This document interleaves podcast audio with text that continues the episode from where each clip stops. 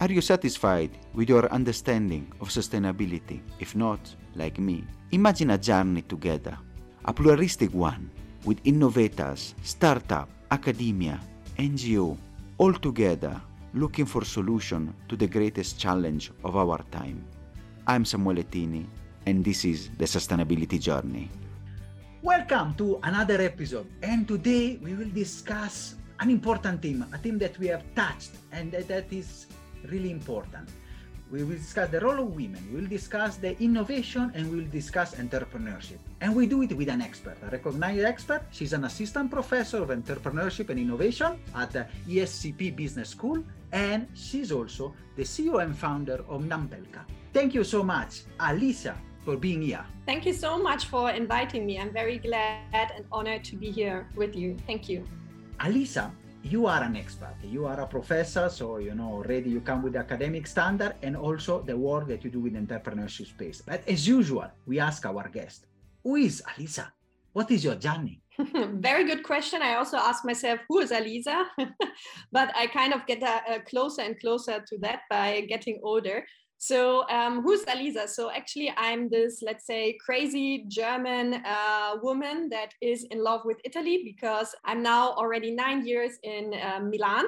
I have come from, let's say, selling cigarettes uh, during my bachelor degree in Hamburg to uh, studying and doing my PhD in entrepreneurship and focusing on entrepreneurship in developing economies and more precisely in the African context. And that is why I'm still here. And that is why I'm kind of this bridge among working in the university context, so being part of the academic world, creating knowledge and expertise, while trying to give it back as much as possible as an entrepreneur and supporting women in Africa. Wonderful story. It's really a change maker, and I really like a bridge.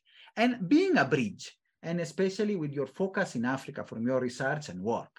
Can you tell about you know entrepreneurship innovation especially in the continent? Which are the challenges and opportunity? There are plenty of challenges but on the other side there are also luckily a lot of uh, opportunities. But we can start by looking at some uh, challenges that i do believe that are the most uh, relevant ones. Of course we can see that if we look at africa really as a context and we also know that we uh, there's a big diversity and so it's very difficult to see always uh, africa as a big continent. We need to also look at the local and national level.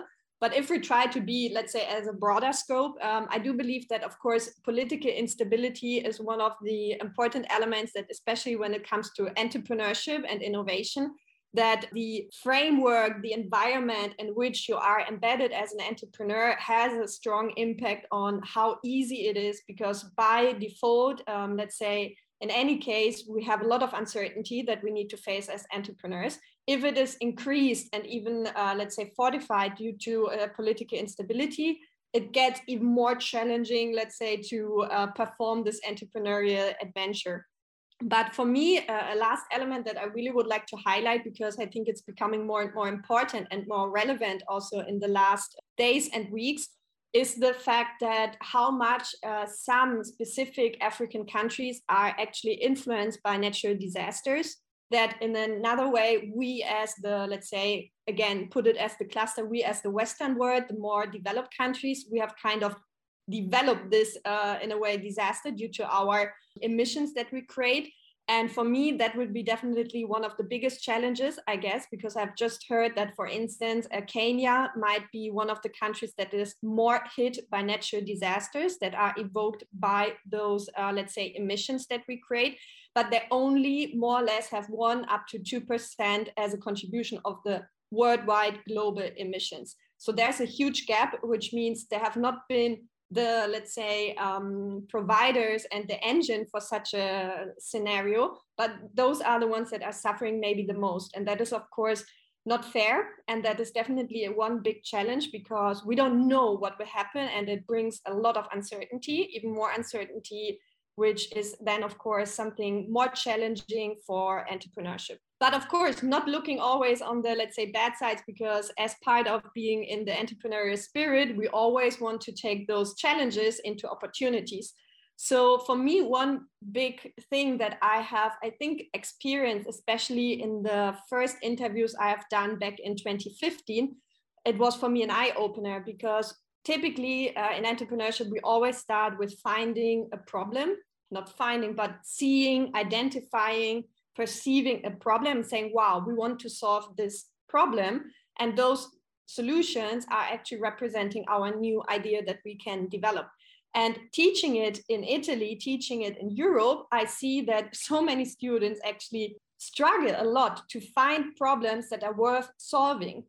and then I came in 2015 to Kenya for the first time. And one of the first interviews, the entrepreneurs were telling me, Alisa, but open your eyes. If you're just five minutes around here and going to Kibera, one of the biggest slums in Nairobi, you see million of problems. We have another problem. We have too many problems. We don't have enough time and resources to actually solve it. And that was for me kind of this eye opener to say, in the end, if you are, let's say, very passionate about entrepreneurship, I feel that uh, a context of developing economies and Africa, such as Kenya, are of course part of it. You have kind of a wonderful playground to start a new business because there's so many problems that are definitely or they need to be resolved. So in this case, uh, I do believe that this is a really, really big, important, uh, let's say, opportunity, especially for entrepreneurship and innovation. And another last element that I would like to add on the opportunity side is especially kind of already starting to connect it to the part about technology I do believe that in some ways, as they're still in the developing phase, they can learn from the, let's say, mistakes that we have done in Europe or in the US, and they can leapfrog some phases, some scenarios, so they don't need to create exactly what we have done. There's no need to exactly do the same development phase. So that is why I also do believe there is a great opportunity of learning from mistakes that already other countries have done and just kind of jumping over and going to a more i don't know let's say digital infrastructure etc and good examples are of course mobile payment uh, such as the big success case of m-pesa in kenya for instance. Wonderful wonderful discussion and wonderful you know analysis. Since you have discussed this and before we are going now funneling down into the entrepreneurship and the work that you have done in africa you mentioned the technology, and we know you have published a lot, and your research is a lot about this. So we want to ask a sneak peek on your findings and work that's at your academic. So about especially the potential of new technology and the case of blockchain. From my perspective, I was very curious about understanding um, the application and the power of blockchain because if we just simply look at let's say the use and application of that technology and again i'm a management person so not a tech person. So i only look at the application of this technology. I think it's very fascinating to see that due to blockchain it is more transparent. You can trace a certain chain and you can avoid a third party that needs to be the intermediate so in this case, as we combine it with one severe problem that we face, especially in developing economies, which is corruption, for instance, which of course is another big challenge for doing some entrepreneurial journeys. Of course, in this case, my first thought was like, wow, blockchain seems like a wonder weapon because in this case, we kind of can avoid the issue of corruption because when we put every information on a blockchain system, it's transparent, we can trace it, no one can in a way touch it, and there is even no need to have a third party as an intermediary. So we can even make this whole, uh, let's say, exchange and process more efficient because we completely exclude one third party that could add, in a way, this risk and effect of corruption. But uh, let's say things are of course not that easy if you really want to see it in practice and what happened as part of our research that we are still doing because it's a longitudinal study and we really want to observe the whole development of an ecosystem that supports um, blockchain as a solution. We have noticed as a first thing that if we want to use blockchain as a technology that really can solve big, severe issues that are at an institutional level, such as corruption, and one example could be there was a startup, for instance, that has tried to put the registration of land upon a blockchain because there are always issues that there is no registration, who owns the land, there is I don't know, you try to bribe someone, you play the money card, and maybe documents they just got changed. So there was this part of saying, like, wonderful, we can put the information up to a blockchain. That's great. But if we want to put a centralized problem, such as this uh, issue of putting the land registration upon a blockchain system, it's about who puts which type of information inside the blockchain. So the private sector, us as individual entrepreneurs, we can provide a wonderful and really, um, let's say, transparent and trustful solution. But we need the help of a government, of a centralized institution that helps us having a, let's say, clean data set that we can put upon the blockchain. If that is not happening, we can even have a wonderful, uh, transparent blockchain system, but the information that got is kind of a dilemma because in the end if we want to use blockchain we are coming back to the point that we need to have a strong collaboration among the government and the political system to really ensure that they are part of the game and they want to really solve this. So it cannot be the solution that we say ah wonderful. We have institutional problems. We have entrepreneurs in the private sector that can solve it and they can do it alone. That is not working. If we want to use blockchain as a really strong, powerful instrument and activation, we need to have this discussion and conversation with the political sector, and they need to be supportive on finding ways to improve, let's say, those systems. And there are a lot of different, let's say, examples of application that can really be helpful. But again, we need to work all together. And that is why it is so interesting to look at it from an ecosystem perspective because just looking at entrepreneurs and tech guys it's not enough. It's not the solution unfortunately. Otherwise it could be faster and easier. Definitely. That is the complexity of the wicked problem. So you know it is not there is no uh, magic wand and the technology that solves everything. And you know and once somebody arrives a new technology as the solution uh, it is more complex on the social grounds as you have discussed with the many actors and many interaction and really to foster development and work and especially women in the African continent, you have also taken another journey from your continuing from the academic of also now the entrepreneurship one as the founder of Nampelka. Can you explain about it? And then, you know, also start with the name. What does it mean, Nampelka? Of course. So starting by the name, as you said. So yes, Nampelka comes from the indigenous language Mapuche, which comes from Chile and Argentina, because the initial phase and starting point was more in the context of Latin America. So we are focused on the idea of using an indigenous language, and the word Nampelkafe means traveler. We said, oh, that's a little bit too close to the word coffee, and people might get a little bit, uh, let's say, confused about it. So we just simply deleted a few letters in the end, uh, but keeping, let's say, the main word and of course the meaning which stands for traveling because with nampelka we always want to be in a journey to explore and to discover and what do we want to explore and discover we want to see wonderful and we want to meet wonderful individuals entrepreneurs that want to maintain and showcase culture elements that are part of their daily life and especially from the specific context they're coming from. Wonderful, Elisa. It's, it's really something that is really an impact and I'm sure uh, from your journeys, which is also part of our journey, the sustainability journey. So we are all walking.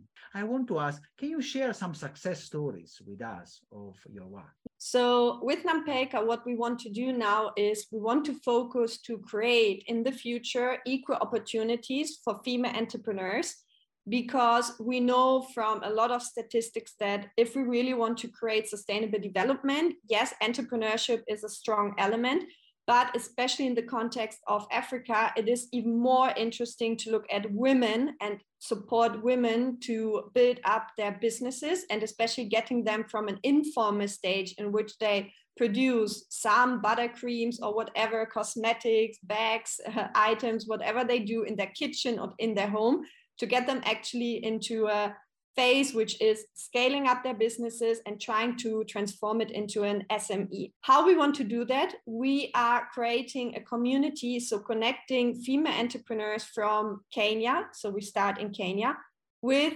international business women that have complementary skills. So we try to put them in together into a six month program. They work in uh, Chama. Chama is the word coming from, again, the Kenyan culture and stands for informal groups and communities that are helping each other. And in this way, we create digital Chamas in which one female entrepreneur is connected to a so called enabler and they have complementary skills so they're working both on a one specific objective which is connected to scaling up their business and they're sharing their experience their knowledge their competences their contacts in order to really have a customized support for the women that are trying to scale up their businesses. And this is really exciting and fascinating because it is not easy and we need to overcome this part about getting into a traditional mentor mentee role or student and teacher role in which everyone is like someone is taking a lot and the other one is giving a lot. And that's not what we want to do. We really want to create equal relationships so putting everyone at the same level. And it's always about giving and taking at the same time because from my personal experience i know that those women that are starting their businesses in Kenya or in other African countries, they have so many insights, experiences, and expertise to give to us that I have learned a lot. And this is exactly what we try also as experience a change in this digital chama with Nampelka. And coming to one specific success story is basically we have done so far one first prototyping in which we have created uh, three digital chamas and one of the chamas is with Shiku. She is the founder of Kirembo and she produces kiondos with a lot of women from the rural villages out of Nairobi. And she has worked together with Roberta. Roberta uh, just got retired. She has been a business lady in Italy for a long time. She has made a lot of experience with the Asian countries, but she has never been in Africa and she has no clue about the Kenyan and or African culture. So they have worked together and as a success out of the six months in which they have worked together is to see they've worked on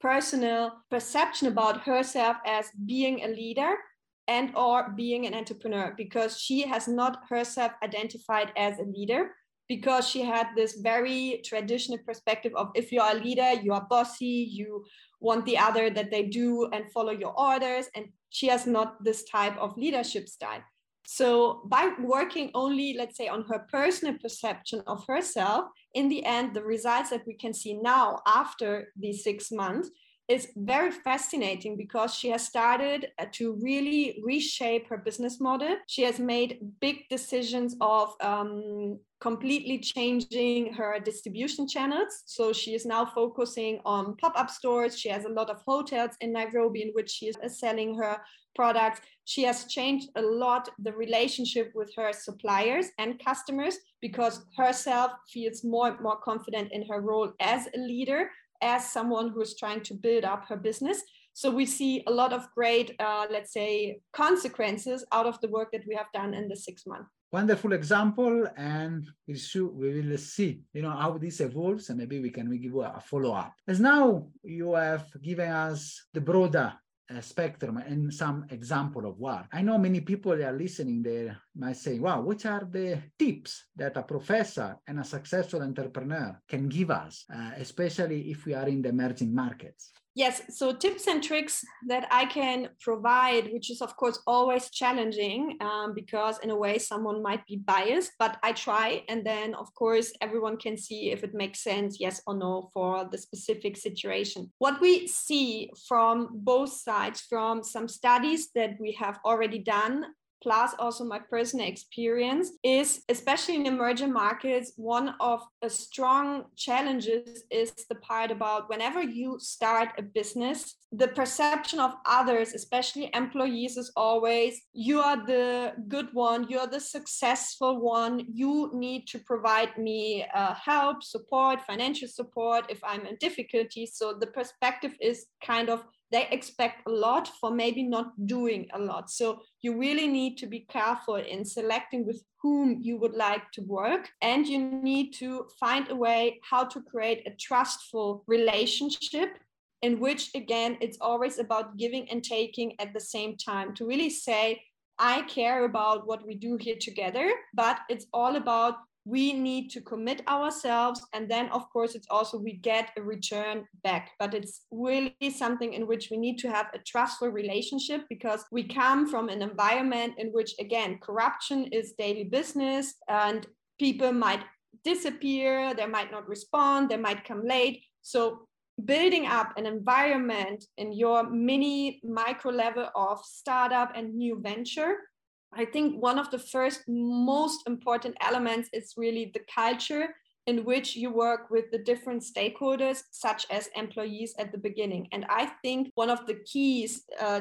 to success is within the idea of building up trust. How you can build up trust, this is, of course, a lot depending on your specific context, country, business sector, and also your own personality that you need to find a way how to be trustful. But I feel this is one of the things that, especially also with Nampelka, it helps a lot because yes, we trust each other and we share our thoughts in an open way. And this helps a lot in order to overcome challenges that always happen, like uh, power blackout and so on, people not joining. so this is really, really helpful at the beginning. And another thing, um, it's whenever you start a business, I think you also need to focus yourself on training your staff and your colleagues.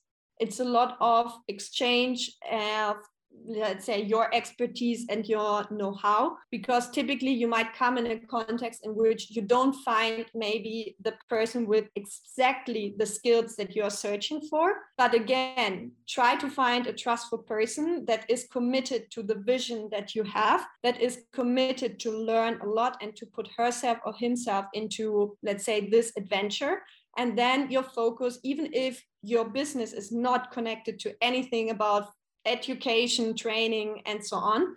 I think one big important part whenever you do business and start a new business in the emerging markets, you are in a way an educator by default because you need to provide, uh, let's say, to your staff, to your colleagues, to key stakeholders, this, uh, let's say, support to, to get to a level and exchange knowledge and create knowledge together. So those are the two elements, trust and I think training and knowledge exchange that are really important no matter in which area and which business sector you want to start your own business, your own journey in the emerging markets. Wonderful tips. I think those are crucial, especially for entrepreneurs and innovators that are listening to us. And as the last question before our final message, from your observatory and your research, you have uh, an extensive work. We read about a lot about the 21st century being the African century. What is your perspective as an academic and a practitioner on that? Very interesting question. I kind of took a deep breath because it is, for me personally, not easy to answer to that question. On the one hand, I strongly believe that the whole continent and context of Africa, of course, will increase in part of its relevance because we have numbers that are showing we have an increase of population, we have an increase of purchasing power in different countries. So of course, they will become more and more relevant and important because they have a bigger slice, let's say, of the whole cake when it comes to the worldwide economy. Plus, they have also very interesting natural resources that we also know currently when it comes to the topic of gas, etc. They're becoming more and more interesting also for the, let's say, uh, European uh, and Western context but without entering too much, of course, into political topics. Considering all those elements, yes, I do believe that we definitely have, uh, let's say, insights to see a trend that uh, Africa becomes more and more relevant and important. If we can kind of come to the conclusion that it will be the African century and we need to exclude again other developing economies, I don't know because personally I'm very convinced and I strongly believe in inclusion, especially when we think about about big global topics that we need to solve in the future. And again, we're coming back to the whole topic about climate change, for instance. We are all, all sitting at the same table because it's one world, it's one planet, and we cannot exclude any country. We all need to be included in that conversation. So that is why I actually do hope that the next century is more a century of being inclusive seeing the world as it is and trying as much as possible to include every country that is part of our wonderful planet to really see that we are all at the same level and to give a seat at the whole table to every country that is within our, let's say, global community, because we need everyone if we really want to tackle big global issues that come up in the future. And thank you so much, Elisa. You know, the togetherness. One of the episodes before yours was about the whole world is one family. And that is exactly why also we are trying to bring forward the voices of change maker like you to solve the solution, uh, to solve the problem with solution, innovative solution for our planet. And I want to ask the last, usual our last question, which is your final message to the audience? Be curious. Um, again, very difficult to have one last statement, but for me, it is really about be curious because only the curiosity can be the engine for coming up with new ideas and being able to challenge the current status quo. And I strongly believe that we are all not happy and satisfied with the current status quo. We all agree on the fact that we definitely need to have a better world in the future. So we need to be curious to be able to learn and coming up with ideas about how we can turn this world into a better version of it. So that is why for me the starting point is really about be curious make questions make challenging questions and just never give up of saying like i just accept how things are no be curious and try to understand what are the reasons behind it how we can improve it make a lot of questions that is for me the big important statement that i would like to share in the end Thank you so much, Lisa. It has been a wonderful episode full of insights. It has been an honor to have you on the sustainability journey. Thank you so much. Thank you. It was really nice. Are you satisfied after this wonderful episode? Let's continue together our sustainability journey. Bye.